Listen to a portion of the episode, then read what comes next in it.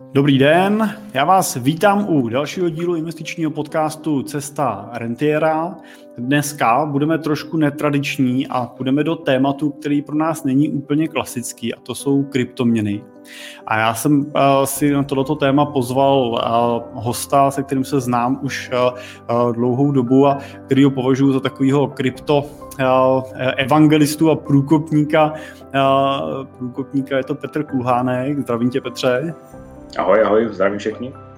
Eh, Petr je, eh, Petr je zakladatelem a eh, majitelem společnosti Digital Asset Capital, která právě se investicemi do kryptoměn zabývá a je taky vlastně konzultantem a průkopníkem blockchainových technologií ve korporátech, vlastně, kde pomáhá s jejich zaváděním. Takže doufám, že jsem vybral hosta na slovo vzatýho, že bude to dnešní téma pro vás zajímavý.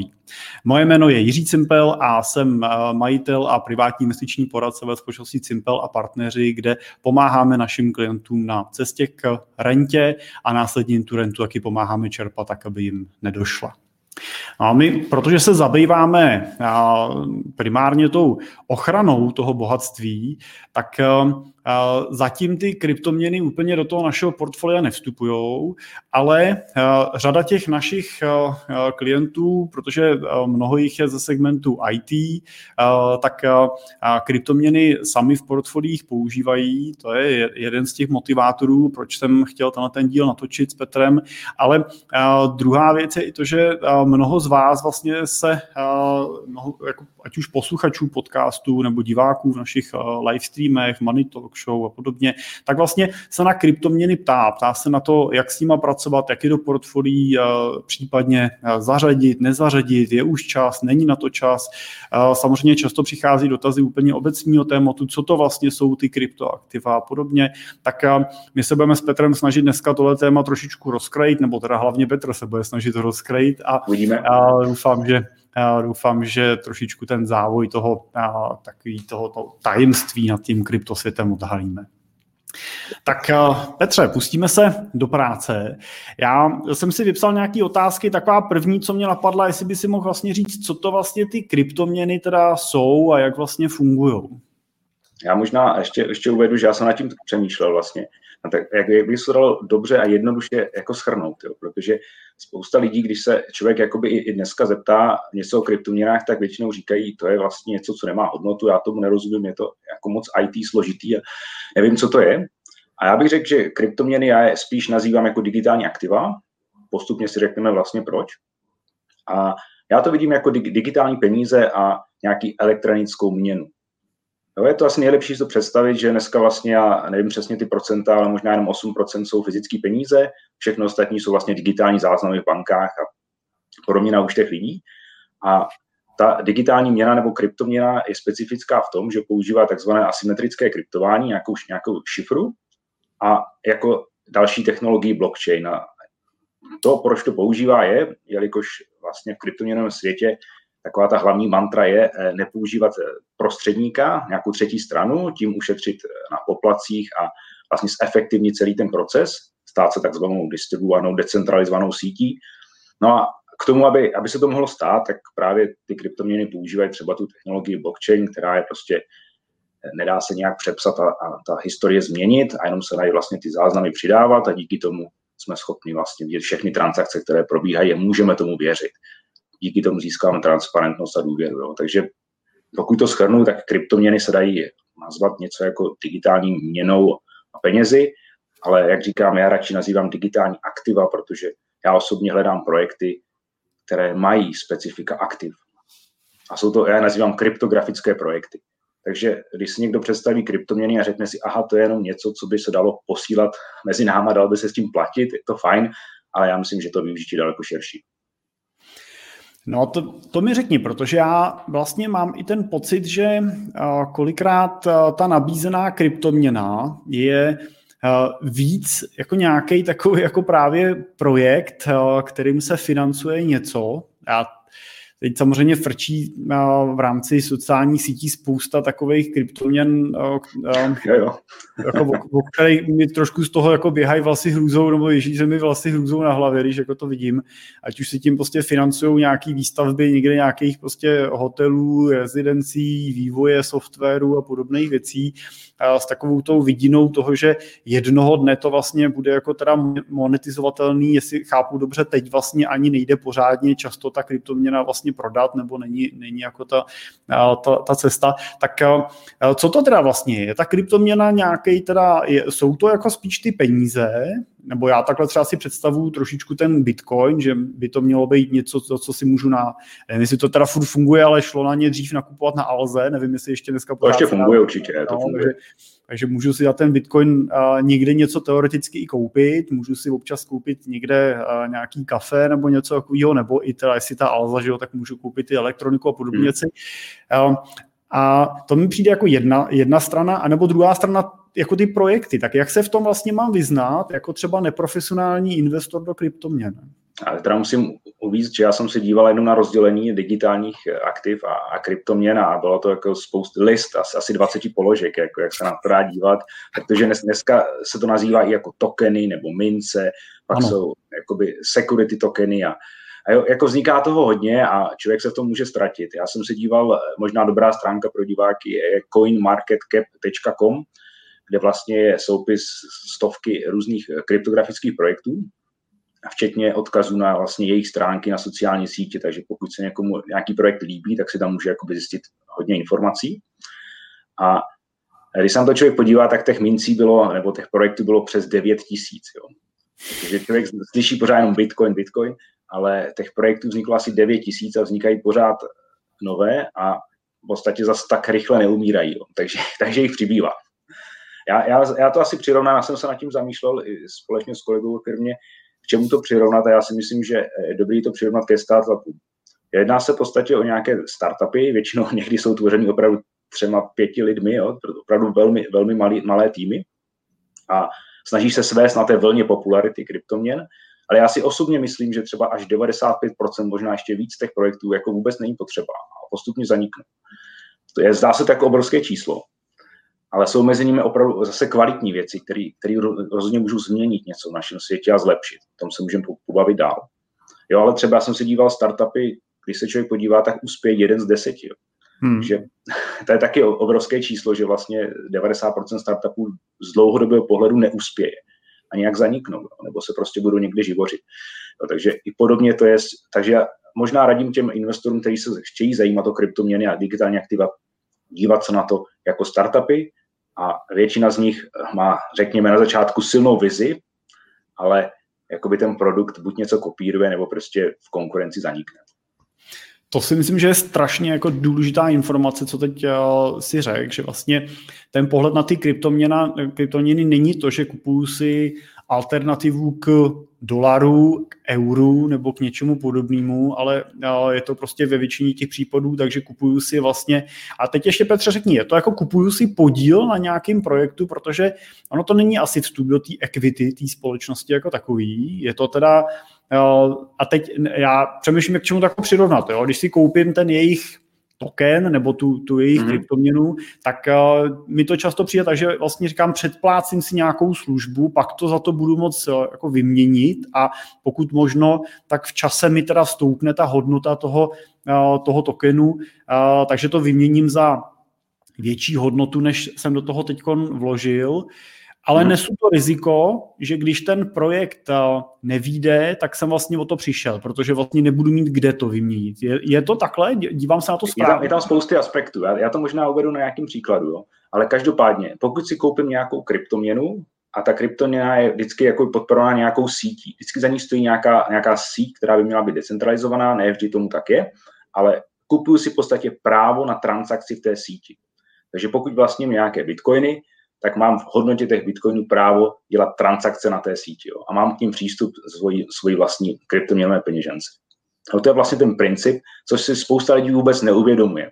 Jo, ale je to v podstatě právo mít šanci dělat nějakou transakci na té síti a to je hodně důležité si vzít jako, jako fakt.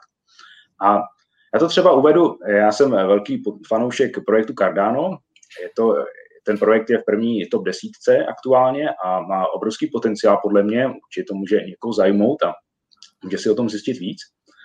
A tenhle projekt vlastně funguje tak, že eh, pokud si ty koupíš eh, mince Cardana, oni se jmenují ADA, a všechno to má nějakou souvislost eh, s lidmi z minulosti, jako Ada byla Ada Lovelace, což je jedna z prvních programátorek. A, a každopádně, pokud si koupíš, řekněme, tisíc, tisíc mincí nebo tokenů Cardana, tak se stáváš takzvaným stakeholderem ty sítě. Vlastníš část sítě. Řekněme v počtu tisíc mincí Těch mincí je omezený počet, je 45 miliard v tom projektu, nebude jich víc.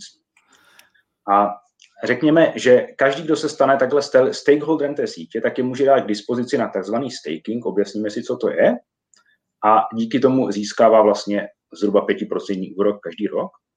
Ale jak možná to úplně schrnu, pokud si koupím například těch tisíc mincí Cardano, tak se stávám stakeholderem, vlastníkem části té sítě. Takže vlastně investuju do toho startupu, který se jmenuje Cardano, který má zase management, má nějaké týmy za sebou, které vytvářejí ten počítačový kód a tu síť. A vlastně chápu to jako firmu. Je to firma, která chce uspět.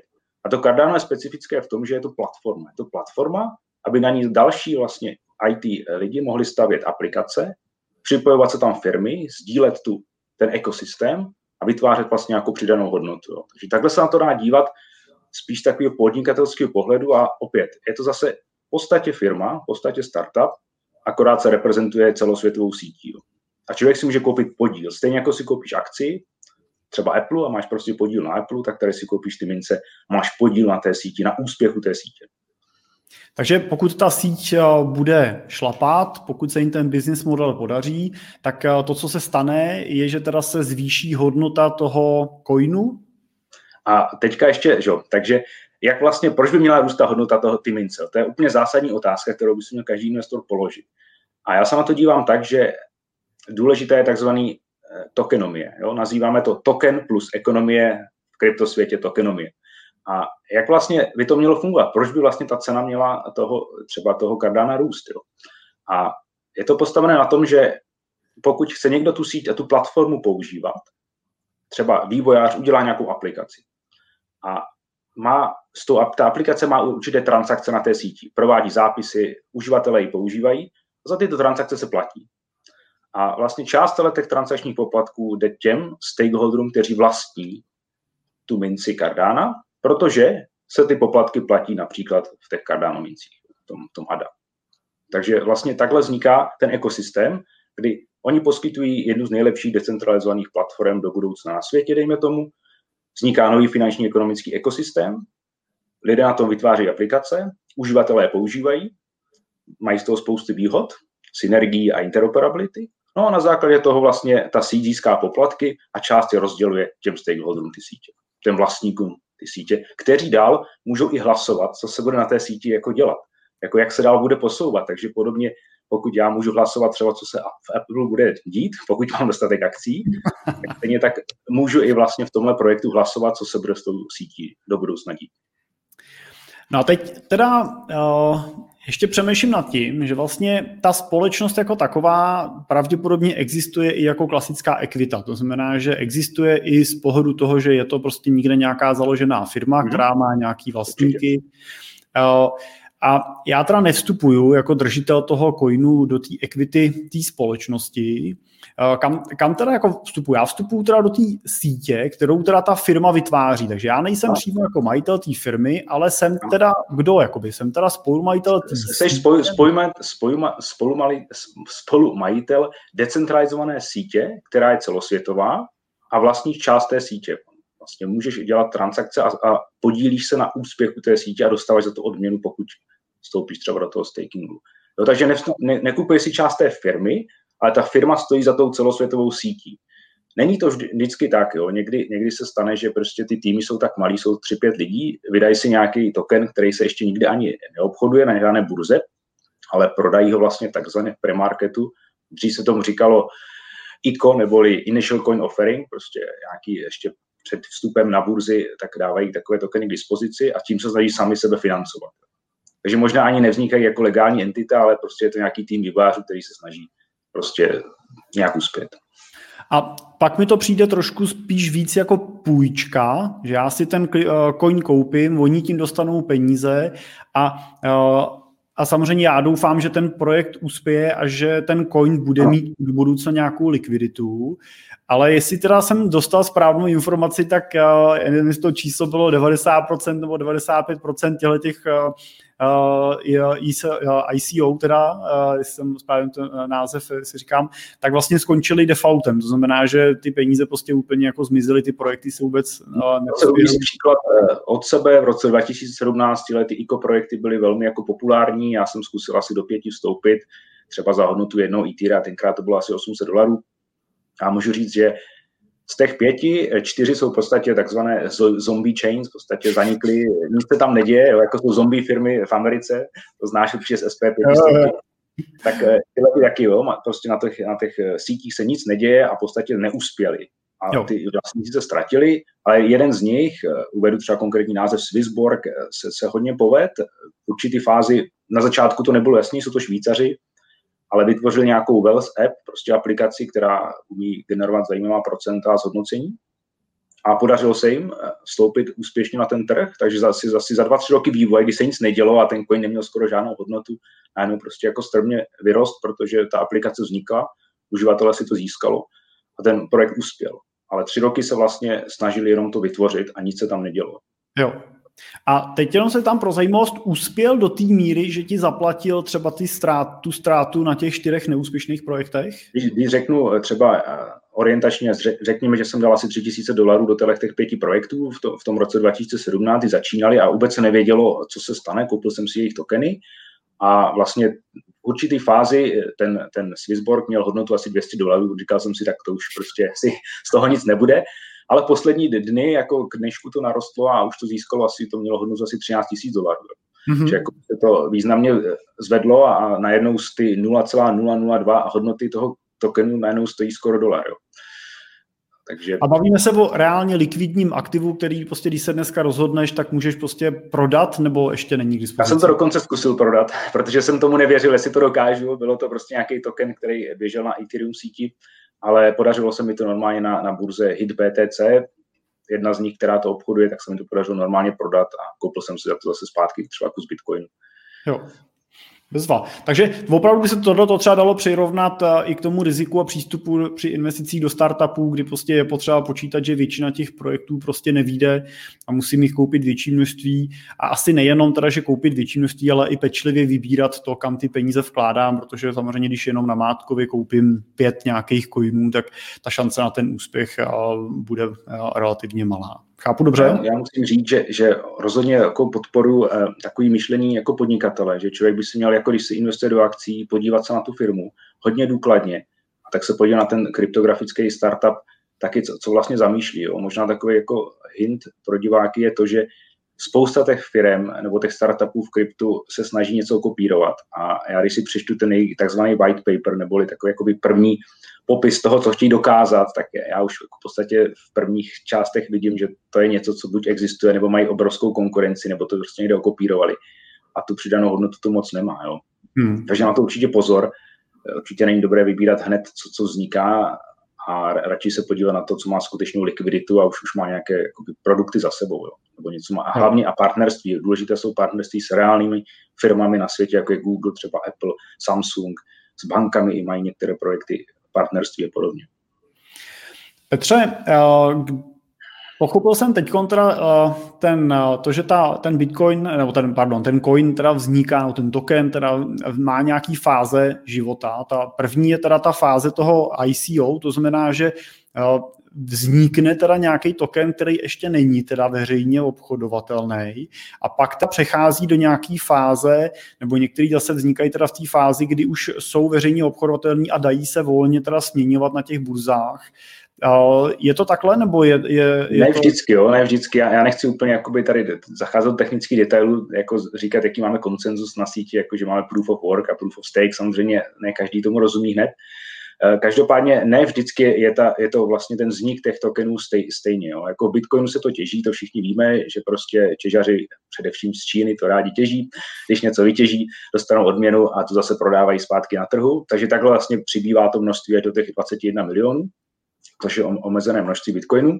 Ale zase něk- některé projekty jako XRP eh, třeba, tak lidi to znají možná pod názvem Ripple, tak eh, vlastně ty, si, ty vytvořili na začátku 100 miliard eh, mincí a ty se nějak netěží, ty vlastně vznikly a postupně se distribuují určitými cestami a prodejem a, a podobně do, do té sítě. Jo.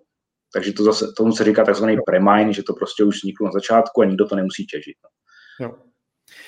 No, uh, no, jaký teda ty vidíš jako to praktické využití těch kryptoměn? Už půjdeme do nějakého jako reálu a budeme se bavit o tom, že pokud uh, to nemá být jenom nějaký technologický hype teď, ale má to být něco, co prostě bude mít dlouhodobou budoucnost, tak eh, jak, jakou vidíš ty tu praktickou budoucnost těch kryptoměn a i třeba jakou vidíš nějakou míru konsolidace, protože dneska jsou jich opravdu asi už desetitisíce, že jo? Na těm, no, no, asi, asi devět tisíc jsem viděl, ono se to pořád. Ještě jsou desetitisíce, zatím tisíce. Eh, a, a je otázka, jestli je to jako ta správná cesta třeba, nebo jestli je to prostě takový ten první výstřel, prostě, kdy ten trh se tím zavalí a pak se nějakým způsobem skonculuje. Jak, jak ty vidíš tu budoucnost a to prakticky? Já bych moc rád viděl, aby, aby se vlastně zredukoval počet těch kryptologických projektů, protože jich je příliš mnoho. A rozhodně, rozhodně většina z nich nejsou moc kvalitní nebo nemají moc šanci na přežití. A možná vždycky, já, já jsem takový zastáncem teorie, že si nemyslím, že, že není úplně dobré, když, ten, když ta mince roste eh, spekulací, ale měla by, a do budoucna si myslím, že to bude trend, že poroste utilitou, prostě využitím. Že jsme si popsali třeba na tom Cardánu, pokud bude víc a víc transakcí na té síti a více bude používat pr- pro aplikace a pro uživatele, tak tím pádem ta síť bude zdravá, bude generovat poplatky, bude generovat nějaký příjem těm, kteří se o tu síť starají, ty její zabezpečení a decentralizaci a to mi dává velký smysl. Jo, spolíhat jenom na to, že prostě ten, ten coin poroste při nějakým hypeu a spekulaci, pak to zase krásně spadne o 80%, jo, to podle mě není úplně zdravý ekosystém. Takže já si myslím, že do budoucna budou vítězit ty projekty, které budou postaveny na využití jejich sítí a v podstatě za to využití a za, za ty funkcionality, které přináší jejich spousty, můžeme si nějaké rozebrat, tak na tom vlastně budou profitovat. No. A jsou dlouhodobě udržitelné v tomhle stavu. No a jak teda, ta, jakou vidíš ty tu budoucnost třeba z pohledu měny? Jo? Protože když si prostě představím ten coin jako měnu, tak jak se o ní prostě často mluví a podle mě i je to něco, s čím do toho velká část těch retailových investorů vstupuje, že si jako kupují teda ten coin jako měnu a nepřemýšlejí tolik nad tím, co je zatím teda jako, jako biznisovýho. Minimálně aspoň mám ten pocit, že se potom bavím třeba s investorama speciálně v těch fázích takového toho mainstreamového třeba bitcoinu nebo těchto těch základních měn. Tak jak tam vidíš třeba ty tu budoucnost? Vidíš jako reálný, že budeme třeba jednou jako, jako nějaký alternativní platidlo prostě něco podobného používat? Já bych byl moc rád, kdyby jsme někdy v budoucnu třeba platili za určité věci, třeba si kupuju nový byt, tak se mohl zaplatit prostě v kryptoměně jo, a nemusel bych to přepočítávat na fiat, na dolary, na euro, na koruny. To by bylo super, ještě tam nejsme.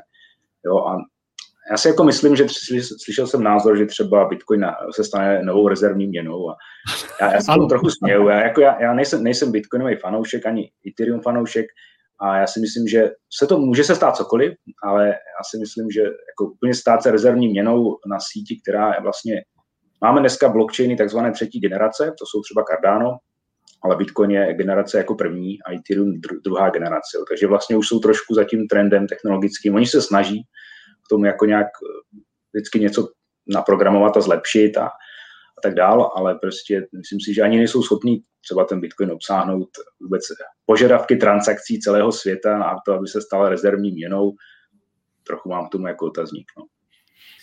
Jako, tak v principu rezervní měny se asi bavíme stejně o nějakým aktivu právě, na který má někdo nějakou kontrolu, má nad ním nějaký dohled a může ho nějakým sem regulovat, což zase, což zase samozřejmě by podrývalo tu filozofii kryptoměny jako svobodního nezávislého aktiva. Takže tuhle variantu si taky asi jako praxi nedokážu vystavit, ale myslíš, že třeba zrovna třeba ten, ten Bitcoin nebo já, já totiž nevím o nějaký jako alternativě, která by se jako reálně používala, protože vím, že to v tom Bitcoinu, a taky nevím, jestli to dneska pořád platí, ale uh, ještě před uh, dvouma rokama nebo rokem byly i firmy, které umožňovaly třeba část výplaty si dokonce nechat mm-hmm. vyplácet třeba v té kryptoměně a podobně, což mi přišlo, že už se jako reálně jako dostáváme do nějaké fáze, kdy se z toho coinu může teoreticky stávat nějaká, nějaký prostředek jako reální směny, že ho i jako vygeneruju, nejenom teda těžbou, hmm. ale i nějakou svojí prací a pak ho můžu někde v nějakou formou vlastně směnit nebo si ho uchovat. Teď já pominu tu volatilitu, jo. pominu to, že samozřejmě těžko můžeme mluvit o měně ve chvíli, kdy si jeden měsíc za ten bitcoin můžu můžu koupit eh, barák a jeden měsíc třeba nekoupím ani auto. Jo. Teď přeháním, ale eh, to asi pak porušuje ty pravidla té měny. Ale vlastně se mi zdá jako měna jako nejblíž tady této úvaze právě z pohledu té směny těch, těch prostředků za nějakou hodnotu, nějakou službu nebo věc. Tak je ten Bitcoin jako jediná měna tady toho typu, nebo uh, třeba já nevím, jako ten rozsah a jiný měny, řekne, že tohle se používá mnohem víc, jako prakticky mm-hmm. třeba.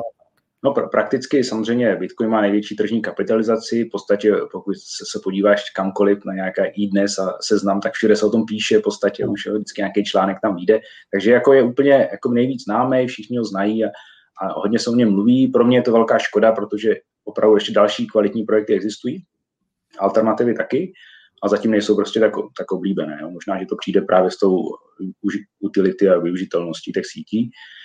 Jo, takže já jsem napsal knihu XRP, kde jsem ji nazval XRP vládce kryptoměn, ale proč Bitcoin nemusí existovat, takže jako ono vlastně tam z toho vychází, že já jsem tam porovnával XRP s Bitcoinem docela detailně a jako myslím si, že když se člověk podívá, jak funguje XRP, tak v rámci čtyřech vteřin si můžeš poslat hodnotu XRP na celém světě kamkoliv. Jo. Mm-hmm. To se na bitcoinové síti neděje, takže ta třeba XRP Ledger a ta síť dokáže zprocesovat v podstatě téměř všechny požadavky všech lidí na světě na transakce a platby, dokáže i mikroplatby, protože transakce jsou strašně levné. Takže je to jedna z alternativ, je to taky v top desítce, je tam trošku, trošku drama, protože zase byl nějaký, jako, nějaký je tam problém s, se společností SEC, prostě tím regulátorem v Americe, nějak tam nějaká žaloba, ale já myslím, že to nakonec uzavřou v klidu a míru a posunou se dál. Jo, takže tyhle alternativy jsou, ale Bitcoin je prostě zatím má, má tu prioritu tím, že nejvíc známe a všichni o něm slyšeli. No. Jo. Ale ještě možná řeknu jednu, věc, takový paradox. On vlastně, ty vlastníci Bitcoinu, kteří do něj investují, tak oni ho propagují, jako že je to, je to super nástroj, ale oni ho vlastně nechtějí utrácet, oni ho nechtějí používat, protože se spekulují na to, že to prostě vyroste na 100 tisíc, milion dolarů za, za jeden bitcoin a proto ho vlastně ani nechtějí jakoby za něco směnit nebo ho ze s ním platit. Jo? To je takový trochu paradox. Já jsem třeba vyvinul nějakou aplikaci, dostal jsem za ní zaplaceno asi 0,1 bitcoinu a i s tím člověkem jsme si psali, že víme, že to je volatilní a že to, co mi platí v tu dobu, to stalo, bylo asi hodnota 1000 dolarů a že to, co mi platí, může stát 500 dolarů a taky 3000. Takže pak to šlo v můj prospěch, protože ta cena vzrostla, ale každopádně jakoby ten člověk to použil jenom proto, že neměl jinou variantu, třeba PayPal a podobně. Jo. Uh, Představuji si ještě tu kryptoměnu jako nástroj té rychlé směny peněz správně ve smyslu toho, že když budu chtít uh, z České republiky poslat peníze někomu do Číny nebo do Ameriky, tak buď to můžu dělat klasickým nějakým prostě mezinárodním bankovním eh, převodem prostě v keši, anebo teda je, je i variantou toho, že si za ty peníze koupím uh, nějaký počet prostě třeba toho bitcoinu a s tím člověkem si to teda teď nevím technicky jak, ale vyměním, takže on teda dostane ten bitcoin rovnou a může si ho zase na místě směnit potom za peníze? No jasně, tak vlastně k tomu výměně za, za tu fiat měnu, za ty eura, dolary slouží ty kryptoměnové burzy. No. Takže tam vlastně člověk vidí ten kurz a ví, ví co dostane za jeden bitcoin. No a je to, to jako cesta toho pro ten transfer těch peněz, to, že prostě můžu takhle jako poslat snadno ty peníze, je, je, je to snadný nebo je jednodušší pořád jako poslat ty peníze? Já, já vždycky říkám, je potřeba to vyzkoušet, jo? Třeba, to, třeba to XRP a Ripple se snaží eh, ten SWIFT, což je vlastně organizace, která vznikla v roce 73, 1973, tak eh, celkem jakoby to je vlastně mez, mezibankovní převody a jsou strašně jakoby komplikovaný, pomalý, drahý a Ripple se snaží prostě tohle nahradit právě za pomocí XRP a RippleNetu, tak aby to vlastně bylo velmi rychlé a efektivní jo, v rámci prostě vteřin a, minut udělat a celý settlement. Jo. Takže to, to se, já si myslím, že když si to někdo vyzkouší, když si třeba já říkám příklad XRP, protože je strašně rychlý. Je to za 4 vteřiny, takže když já tobě pošlu prostě teďka z mého XRP účtu na, na tvůj účet prostě ty mince, tak je tam za, za pár vteřin máš. No. A to si myslím, že je obrovská výhoda. Jak to, jak to proběhne teda prakticky? Já, já musím mít nějaký specifický účet, uh, ty nějaký specifický účet, mezi tím se to vymění na nějaký platformě, nebo jak, jak proběhne tady to, ten převod? Platforma je vlastně ta síť, jo? takže vlastně ta, ta, ta síť, eh, řeknu, eh, síť pro XRP je XRP Ledger a ta síť neustále běží, neustále běží prostě a zpracovává transakce. Takže já, já, když, já mám samozřejmě musím mít nějakou adresu a ta adresa mi říká, mám na ní třeba tisíc mincí XRP, ty můžu v tomhle výši můžu dělat transakce a mám k ní přístup pomocí svého privátního klíče. Ten už můžu spravovat různě, ať už přes software nebo hardwareovou peněženku, to je různý. A jakmile já vlastně řeknu, posílám, na, já znám tu adresu, tvůj, tvůj eh, veřejný klíč znám, to je něco jako číslo bankovního účtu. Jo? Mm-hmm, jo. To znám.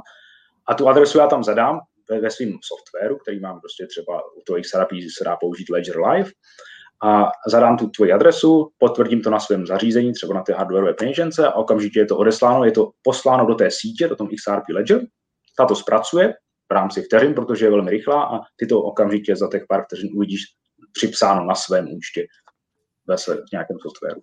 A na, a na kolik to stojí takovýhle teda převod? Kolik to, zaplatí? Tak eh, já jsem, eh, možná řeknu ještě příklad s Ethereum, já jsem si zkoušel poslat eh, něco přes Ethereum síť, ale jakož je teď docela vytížená, tak ten převod mě stál 30 dolarů, což je obrovský problém pro Ethereum, protože ty poplatky jsou v podstatě neudržitelné, tyhle výši. A když jsem si chtěl poslat něco, co mělo hodnotu 100 dolarů a měl bych zaplatit 30-40 dolarů za poplatek, jsem říkal, tak to je blbost, tak to prostě asi pošlu všechno už. Jo, jako větší částku.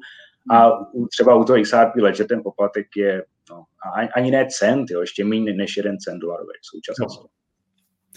No, jenom teda tady pak samozřejmě se otvírá vždycky ta otázka toho, jestli na, nejsou ty kryptoměny zneužitelné pro nějakou třeba nelegální činnost nebo pro ukrývání třeba daňových zisků a dalších věcí protože právě neprochází tím regulovaným systémem, který by ten uh, regulátor vlastně dohlížel, tak jak, jak posunulo se tohle někam, jako není to dneska uh, primárně uh, zdroj prostě pro, a teď já to přeženu, jo, ale prostě pro nějaký pašeráky prostě, nebo drogový dílery a tak dále, kteří si v těch měnách platí?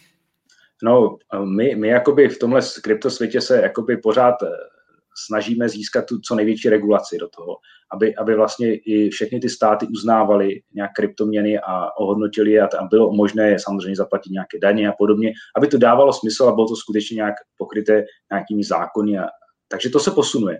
Určitě se to posunuje i v Evropě, i v Americe. Se dá říct, že tam posunuje, jde to trochu pomalu, ale, ale jsou tam pořád větší a větší jakoby šance na to, že to bude skutečně jako řekněme, regulovaná třída aktiv, do které se dá investovat. Jo. Nedávno mluvila, eh, myslím, že Janet Yellen, teďka jako v Americe se stala jako šéfkou úřadu, tak eh, bývalá šéfka Fedu, tak eh, mluvila o tom, že vlastně Bitcoin se používá na nějaké prostě ilegální aktivity, ale někdo jí tam ukázal obrázek, že jaké procento ilegálních aktivit jakoby se používá Bitcoin a co je vlastně hrazeno fiat měnou dolarem. Jo. Takže ten dolar prostě zabíral, já nevím kolik, přes 90%, ještě daleko víc, možná 98% všech ilegálních aktivit bylo placeno v dolaru. A ten zbytek možná v nějakým jiným kousek z Bitcoinu, takže já si myslím, že vždycky to jde zneužít, ale každopádně zas až taková anonymita v tom není, protože pokud to chce někdo změnit za fiat měnu, tak musí jít na burzu a tam zase už má nového customera a AML a podmínky, takže tam hmm. vlastně už je identifikovaná ta osoba, která vlastní ten účet, adresu. Jo, takže tím okamžikem, kdy vlastně potom to chci obchodovat nějakým způsobem vlastně, tak se trošičku jako odkrývám, už to není úplně ta anonymita. Pokud to chci prodat, tak, tak ano, pokud bych si jenom chtěl založit účet, někdo mi tam poslal bitcoiny, nebo prostě zase já je poslal a tak to neudělat anonymně, nikdo neví, že to je moje adresa, ale jakmile už to chci prodat za nějaký jako jiný něco, tak, tak už tak jo. Jako takže přechodem do toho takzvaného fiatu, to znamená do té klasické měny, do té koruny, dolarů a tak dále, tak vlastně tím pak už vstupu do toho režimu toho uh, money laundering a AML, prostě, kdy už uh, jsem dohledatelný a kontrolovatelný. Dokud bychom se obchodovali mezi sebou, já, ty jsi mě platil, já jsem tě platil, něco jsem si za to nakupoval, tak jsem vlastně v tom režimu anonymním teda. Je to tak, ale ještě tak vznikají třeba, jmenuje se to DEX, neboli decentralizovaný exchange, který vlastně nemají žádnou jakoby, třetí stranu, nemají někoho nějakého správce, ale ty lidi si tam vlastně různě vyměňují jednotlivé mince, třeba Bitcoin za Ethereum a podobně, tam různě mění mezi sebou a tam už jako zase ta anonymita trochu přichází, protože každý si tam může vlastně nějakou transakci províst. Je to takový trochu trend. Dneska se tomu říká decentralizované finance. Zdá se, že to je jeden z dobrých jakoby, případů užití pro mm-hmm. kryptoměny. V podstatě poskytnout možnost financování lidem, kteří by se normálně přes bankovní síť k tomu nedostali. Jo, super. Já jenom doplním, že uh, jedeme vlastně částečně i live tohleto nahrávání, takže pokud by měl někdo z posluchačů dotaz, tak ho může uh, do komentáře, ať už na Facebooku nebo YouTube napsat, my ho tady uvidíme a pokusíme se na ně případně odpovědět. Petře, ještě nemůžu se nezeptat, protože máme za sebou bitcoinovou takovou horečku, že jo, toho posledního kvartálu, kdy jsme viděli vlastně opravdu obrovský raketový růst na konkrétně ta bitcoinu. Tak já bych se chtěl zeptat, co vlastně zatím z toho tvýho pohledu jako stojí? Proč ten Bitcoin, te kontra v těch posledních měsících tak vystřelil, překonal zase ty psychologické hranice a, a, a samozřejmě se tě tam, co myslíš, že bude dál, jestli teda bude stát těch 100-150 tisíc, co jsou nějaké analýzy, nebo, nebo je to prostě nějaký výstřelek teď, no uvidíme zase nějaký... Já, já řeknu svůj názor, jak říkáme, nejsem velký fanoušek Bitcoinu, ale určitě se na to dívám taky, protože je to zatím lídr prostě toho trhu. Takže já jsem na tím uvažoval, těch faktorů je podle mě víc. Jo. První bylo minulý rok v květnu, bylo takzvaný halving, kdy se vlastně snižovala odměna těch těžařů a v podstatě z historie víme, že ten, ta cena Bitcoinu většinou kopíruje po tom halvingu, že roste, jelikož se to musí těm těžařům vyplatit. Jo. Kdyby všichni, kdyby Bitcoin spadnul na 100 dolarů nebo na jeden a ta odměna je tak malá, asi 6,25 Bitcoinu za ten, za ten blok, tak eh, v podstatě by odešli. Jo. Kdyby to předně nebylo atraktivní při té spotřebě elektřiny hrozný, co mají, tak, tak vlastně ta cena vlastně podpořená v tom, že nějaký je tam tlak na, tu, na to, aby rostla. Jo. Další, další podle mě efekt, který na to měl, tak samozřejmě média a mainstream. Všude se o tom psalo a jak ta cena začala překonávat all time high těch 20 tisíc, tak prostě jsem čet články úplně všude o Bitcoinu a tím pádem se na to nalákalo spousta lidí dalších. Další efekt podle mě je čištění peněz s centrálními bankama. To určitě vidíš určitě fakt na akciovém trhu taky, že část se tam určitě přelila a vlastně ten obrat z toho pádu s tím virusem, tak vlastně ty trhy jsou teďka taky na all time high všichni a já si myslím, že když vytiskli tolik bilionů dolarů i centrální banka jako evropská, tak taky se k tomu přispěla. Takže část těch peněz se samozřejmě přelilo i, i jako do kryptoměn. Jo. Takže vlastně tomu to pomohlo. No a lidi se, lidi se obávají i inflace. Jo. To, že se ještě žádná hyperinflace nestala, je podle mě tím, že většina těch peněz se skutečně nepoužívá, ale právě se dostali na stock market, do nemovitostí a třeba do kryptoměn, proto ještě tu hyperinflaci nevytvořili. Ale zároveň ty lidi hledají něco, co by možná tu inflaci jako jim, jim zbrzdilo nebo je dokázalo ochránit. Jo. A jelikož třeba Bitcoin má to limitované množství a jsou i další projekty, které mají taky, třeba XRP dokonce zaniká, je takzvaný deflační, není, není, není flační, takže snaží prostě třeba ty peníze tam uložit tak, aby se vyhly ty možná hrozící větší inflaci. No. No a tak já rozumím tomu, že eh, investoři samozřejmě hledají alternativy eh, k těm klasickým eh, aktivům typu třeba dluhopisů, který v podstatě v těch posledních dvou letech téměř jako ztratili nějakou jako větší jako smysluplnost pro tu investici, pokud prostě ten dluhopis se eh, obchoduje pod, eh, nebo jeho výnos se obchoduje pod inflačně, tak eh, to skutečně ztrácí smysl a nakupují ho teda pak primárně ty centrální banky nebo, nebo skutečně nějaký ty penzijní fondy, stavební spořitelny, který musí. Jo. Ale takže to je důvod, že, proč, proč vidíme i ty výstřele, výstřelky na třeba tom akciovém trhu, kde prostě ty, těch alternativ příliš není. Ale hmm. napadá mě teda, protože u těch akcí je relativně vidět, že uh, rostou jako uh, celkově, že rostou ty indexy jako takový, že to není jedna akcie, která by hmm. rostla, ten trh dostal ten impuls uh, celý. Samozřejmě některým sektorům se daří líp, některým hůř, ale v celku ten trh roste. Jak to na to vypadá třeba u těch kryptoměn? Je to třeba tak, že teda zažil tak podobný třeba růst i, uh, i jako jiná kryptoměna než ten Bitcoin? To tak, je, je to tak, většinou, většinou ten Bitcoin začíná růst jako první, vlastně naláká ty lidi a oni se pak dívají, ten Bitcoin většinou pak zbrzdí růst ceny a zase se to přelívá do ostatních projektů. Ethereum taky vlastně překonalo svoji all-time high a ty další kvalitní projekty přicházejí, takže určitě narost úplně celý trh v určitý moment jsme překonali 1 trilion vlastně tržní kapitalizace na všech kryptoměnách. To se jako v minulosti nikdy nepodařilo. Dostali jsme se asi na 800 milionů dolarů, no, miliard dolarů eh, v tom, v tom hypeu v tom 2017 a teď se vlastně už podařilo, že už jsme na jednom jakoby trilionu, jako bilion, v češtině bilion dolarů. Jo, teď a předpoklad je, že to poroste ještě dál, no, jakože se můžeme klidně dívat na 50 bilionů, možná i víc, pokud se nám podaří prostě vzít ty peníze zase z jiných trhů tak já si myslím, že se, jako lidi se ptají, jaká bude cena Bitcoinu, všichni odpovídají, nikdo to neví, nikdo jako se to neodhaduje. Docela hodně ty fanoušci Bitcoinu se dívají na takzvané stock to flow ratio, je to známý z akcí, a je tam taková jako linka, která ukazuje, že bychom se měli podívat na 100 tisíc i milion a na konci roku 2025, že bychom mohli se dívat až na milion za jeden bitcoin a pak už ta linka nepokračuje. Jako. Ten graf už končí. Jo. Možná, že ho někdo ještě vytvoří dál, ale tam to vlastně končí. Je, tak se říká, Excel snese všechno, takže... jako, je to zajímavý graf. Co je, co je na něm zajímavý na tom stock to flow ratio, je, že to skutečně kopíruje ta cena. Jo. Že ta cena Bitcoinu to plus minus, ten, ten model kopíruje přesně.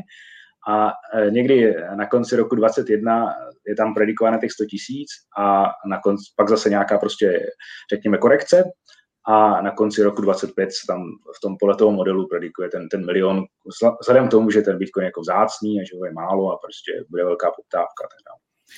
No a teď by z toho mohlo samozřejmě krásně jako vyplynout to, že uh, se na to podívám jako drobný investor, který nemá tolik ještě zkušeností s tím, že prostě někde o peníze úplně přišel, nemá úplně realitu toho, co znamená kreditní riziko a že skutečně prostě i z těch jeho v úzovkách malých úspor se může stát nula. A tak si řekne, jo, no tak jestli ten Bitcoin prostě bude stát tohle, no tak já prostě jsem tady teď pracně našetřil, našetřil si na důchod 500 tisíc, tak já je vezmu, koupím za ně ten Bitcoin, protože jsem chytrý, tak nekoupím jenom Bitcoin, ale koupím ještě teda ten Ripple a já nevím co, vyberu si další Litecoiny a Ethereum a tak dál a uh, dám to tam po 100 tisících. No a teď vlastně teda jsem slyšel, že ta cena opravdu prostě bude ještě třeba uh, 10krát, 20krát větší a já vlastně, a teď se vezmu tu kalkulačku a řeknu si, no kolik budu mít, když těch 500 tisíc bude krát 20. Jako, ježiš, takovýhle, no tak a začnu vlastně sní, snít o tom, o, tom, o této představě, že z toho mýho 500 tisícového portfolia se stane 20 milionový portfolio. Já hmm. Je to teda jako takový futurum, jo? já chápu, že se Lecko chytne za hlavu a řekne, že toto plácá za nesmysly, ale já teda bohužel musím říct, že mě tyhle lidi volají teda.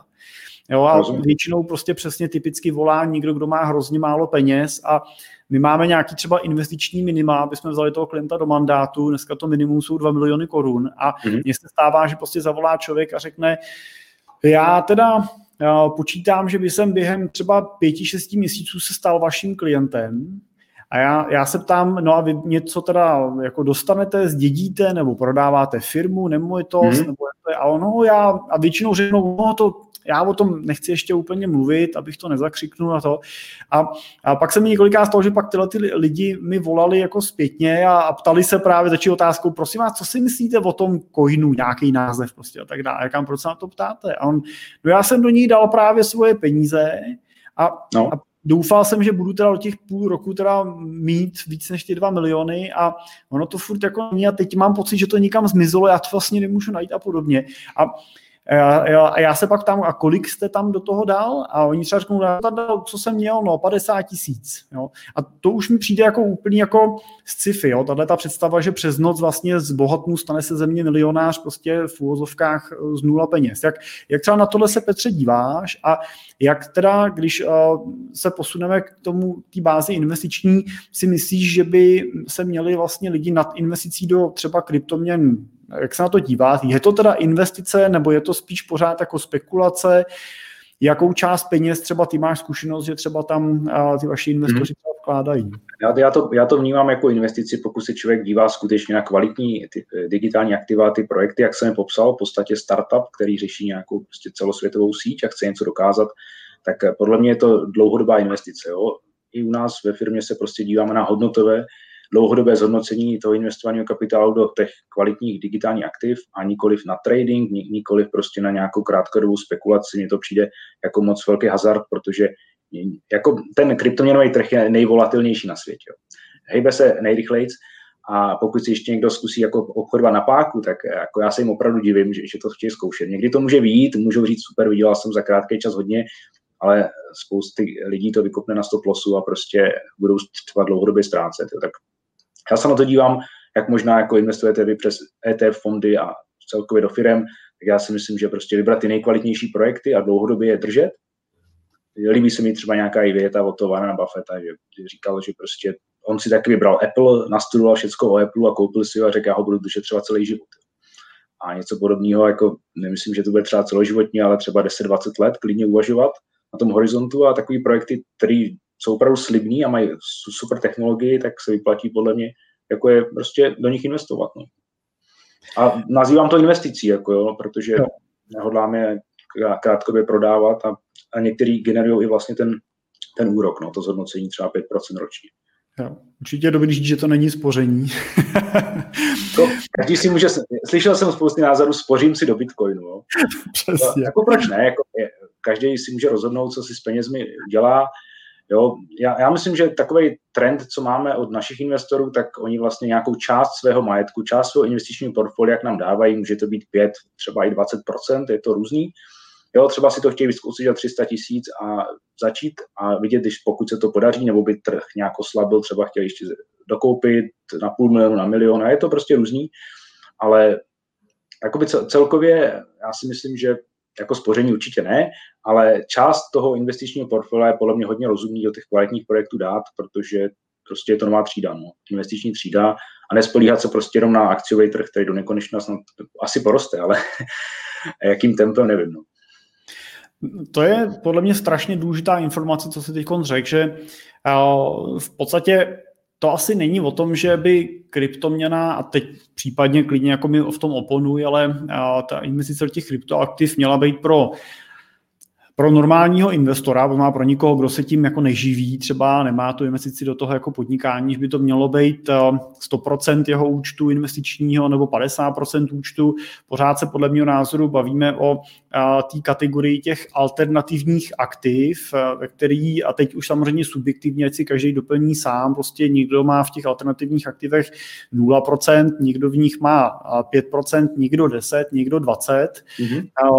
A i, ty, i tyhle ty aktiva by samozřejmě měl pokud možno nějakým způsobem diverzifikovat. Do těchto kategorie budou patřit ať už kryptoměny, nebo tam můžou patřit třeba právě nějaký přímý private equity, to znamená mm. investice do soukromých společností, ale můžou tam patřit samozřejmě i investice do toho, že si koupím nějaký přímý dluhopis, prostě korporátní, český, někde nějaká firma vydala, koupím nějakou směnku a, a podobné vlastně alternativy, ve kterých prostě musím počítat s tím, že o tyhle ty peníze můžu přijít. Prostě měl bych do těchto těch investic investovat takový prostředky, který si prostě můžu dovolit ztratit, aniž bych tím zásadně jako snižoval kvalitu svého života nebo tím významně limitoval svoje, svoje cíle. Já s tím souhlasím. Já myslím, že zase rozložení akcie, nemovitosti a nějaká část digitálních aktiv je podle mě rozumná věc. Určitě třeba i ty dluhopisy, pokud to někdo má rád, jako se mu to líbí jako investiční nástroj, proč ne?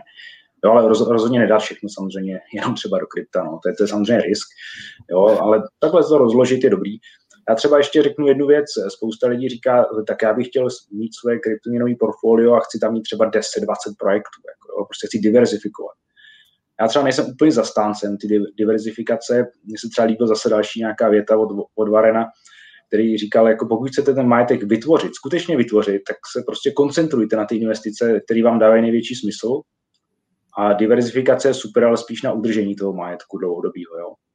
A já třeba vidím, že když někdo si koupí 20 různých kryptoměnových projektů, dá do nich prostě menší částku, tak některý neuspějou, některý uspějou, ale všeobecně jako by se hýbe s tím trhem, ale pokud třeba opravdu zvolí kvalitní projekty, jako třeba Warren vybral ten Apple, tak a koupil obrovské množství, nebo Coca-Cola drží celý život, jo, snad od založení, tak, tak prostě jakoby tak se dá vybudovat majetek. Jo. Nemusí to vždycky být do toho kvalitního projektu, ale to mi dává jako větší smysl spíš třeba do těch pěti kryptografických projektů mít portfolio. Jo. A teď teda ještě bych se ptal prakticky, že samozřejmě já jsem slyšel o tom, že se kryptoměny taky kradou, že jak je to kód, že jo, tak samozřejmě ty ITáci jsou dneska různě jako šikovní. Je to algoritmus, no. tak jo, tak vlastně, že jak tu kryptoměnu uchovat, že jo? Já ji můžu koupit, můžu ji uložit někam, někde, jakoby, jak jsem pochopil, softwarově vlastně, nebo ji můžu mít na nějaký burze, na nějakým teda účtu, který si tam vytvořím, mm-hmm. Nebo jsem slyšel o tom, že existují a často mi klienti ukazují takový ty hardwareové peněženky teda, což vizuálně vlastně vypadá v podstatě jako flashka, že jo, připojuje se to do toho počítače tímhle způsobem. A, a tím vlastně, že to vyndám z toho počítače, taky odpojuju od té sítě a nemělo by teda dojít k ohrožení toho aktiva. Hmm. Jak, jak ty to vidíš, když si teda chci koupit nějakou kryptoměnu, tak kde bych to třeba měl podle tebe udělat a jak ji potom uchovávat? Já řeknu možná i konkrétní jako názvy. Jo. My, my používáme třeba sami ve firmě kryptoměnové burzy, které se jmenují Kraken, Bitstamp anebo Binance. Jsou to jedny z těch největších. Samozřejmě je potřeba projít KIC a AML, a anti-money laundering, prostě tyhle pod, údaje tam je potřeba jako sdílet s tou, s tou burzou, ale tyhle ty tři, jak jsem jmenoval, Kraken, Binance, Bitstamp, ty jsou už jakoby dlouho na trhu, jsou velký a mě dávají smysl, že jsou opravdu kvalitní.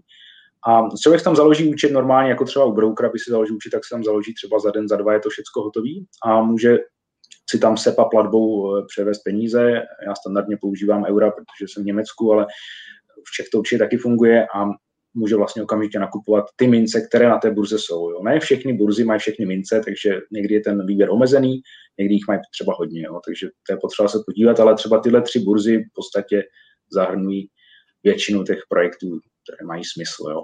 Takže to je jako první věc, převedu si peníze z banky, nakoupím kryptoměny. Jedna věc je, že je můžu nechat na ty burze.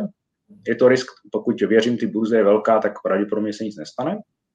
Ale zase je rozumný třeba nějakou část si převíst na tu hardwareovou peněženku, zase přes nějaký software a Jo, jako těch peněženek jsou i softwarové peněženky, já, já věřím jen, jenom těm hardwareovým, to znamená, jak jsi říkal, ty je to prostě nějaký zařízení, vypadá to jako fleška, jmenuje se to Ledger, Ledger Nano X a čes, česká varianta je Trezor. A ty vlastně spravují, na, na, pokud si ještě možná řeknu pro posluchače a diváky, že pokud si něco převedete na tu hardwareovou peněženku, tak eh, ta skutečně ty mince nemá. Jo. Ty mince jsou pořád uložené na tom blockchainu, na ty síti, ale ta peněženka spravuje takzvaný privátní klíč, v podstatě heslo k tomu účtu veřejnému, ty adrese, na kterou se dá něco přijímat, tak to spravuje ta hardwareová peněženka. Jo. A je to to nejbezpečnější, protože v podstatě to není nikde online, nedá se to hacknout, jenom pro nějakou potvrzení transakce se to připojí přes kabel nebo eh, přes Bluetooth a to je všechno. Takže rozhodně takhle uchovávat ty mince je asi nejlepší varianta v současnosti. Ještě možná doplním, eh, vznikají i jakoby eh, korporátní řešení pro třeba velké investory, jmenuje se to Grayscale a ty mají, ty mají prostě nějaké velké trusty a fundy a prostě spravují vlastně ten majetek a ty kryptoměny hodně zabezpečeným způsobem pro velké klienty jo, momentálně. Určitě se to rozšíří na podstatě možnost všem spravovat, ale zatím je to takhle. Takže fungují nějaké firmy, které spravují vlastně ty, ty kryptoměny těm lidem a nemusí to držet na burzách. Super, takže ta peněženka, já si to představuju teda, že tam je prostě opravdu nějaký kód, je to teda podobný, jako kdybych to měl v úzovkách na papíře třeba napsaný ten kód, akorát tím, že to je teda v té peněžence, jak mi to zjednodušuje tu komunikaci s tím systémem, tím, že se to rovnou propojuje teda. No, ono možná ještě, ještě srandovní je, že třeba když si člověk nekoupí tu Ledger Nano X nebo Trezor, tak je tam takzvaná jako recovery phase, jakože 24 slov, pokud já, to zařízení by se mi zničilo, nemám k němu přístup, prostě schořelo, ztratil jsem ho, ale pokud si na začátku opíšu ty 24 slov, tak ty 24 slov mě obnoví všechno, co jsem vlastně ztratil na tom, na tom zařízení. Jo. Zase pokud si koupím nový zařízení, tak tyhle, ty, tyhle slova tam zadám a mám zase všechno ke všemu přístup.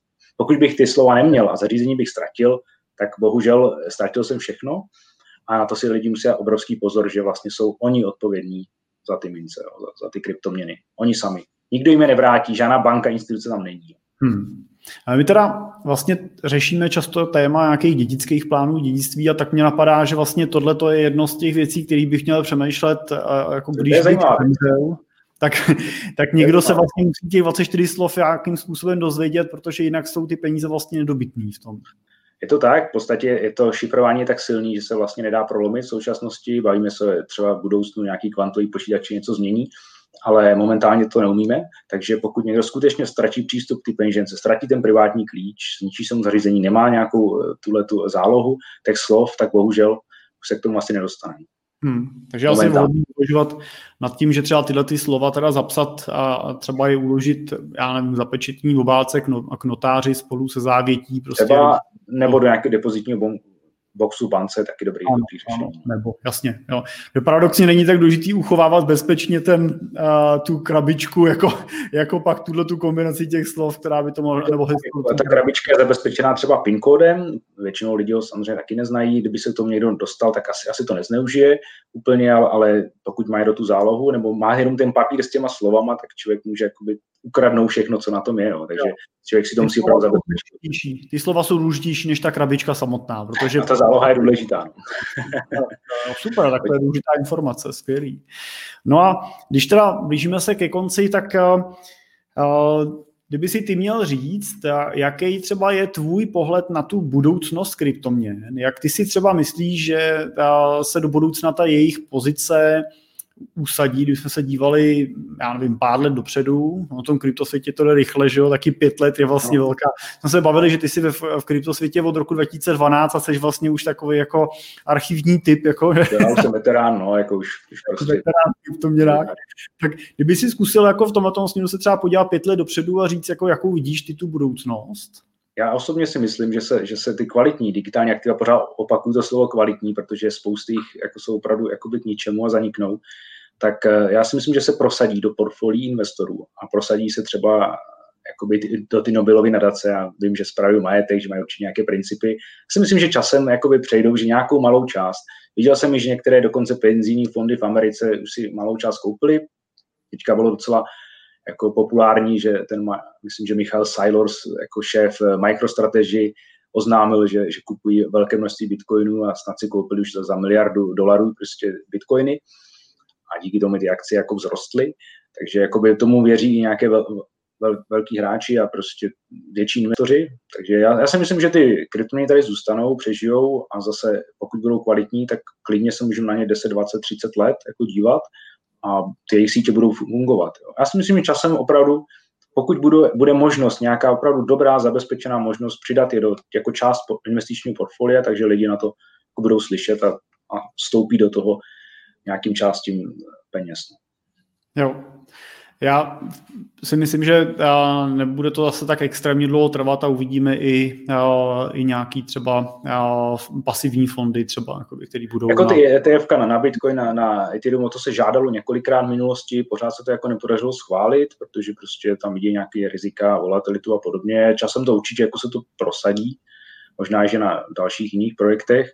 Já dokonce, dokonce jsem viděl, že třeba tady v Německu 40 eh, bankovních institucí požádalo o možnost zpravovat eh, lidem eh, kryptoměnový portfolio přímo v bankovnictví, v online bankovnictví a měli by už, už to mít schválený jako na konci minulého roku.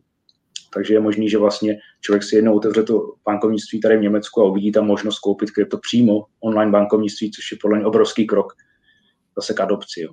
Určitě, určitě.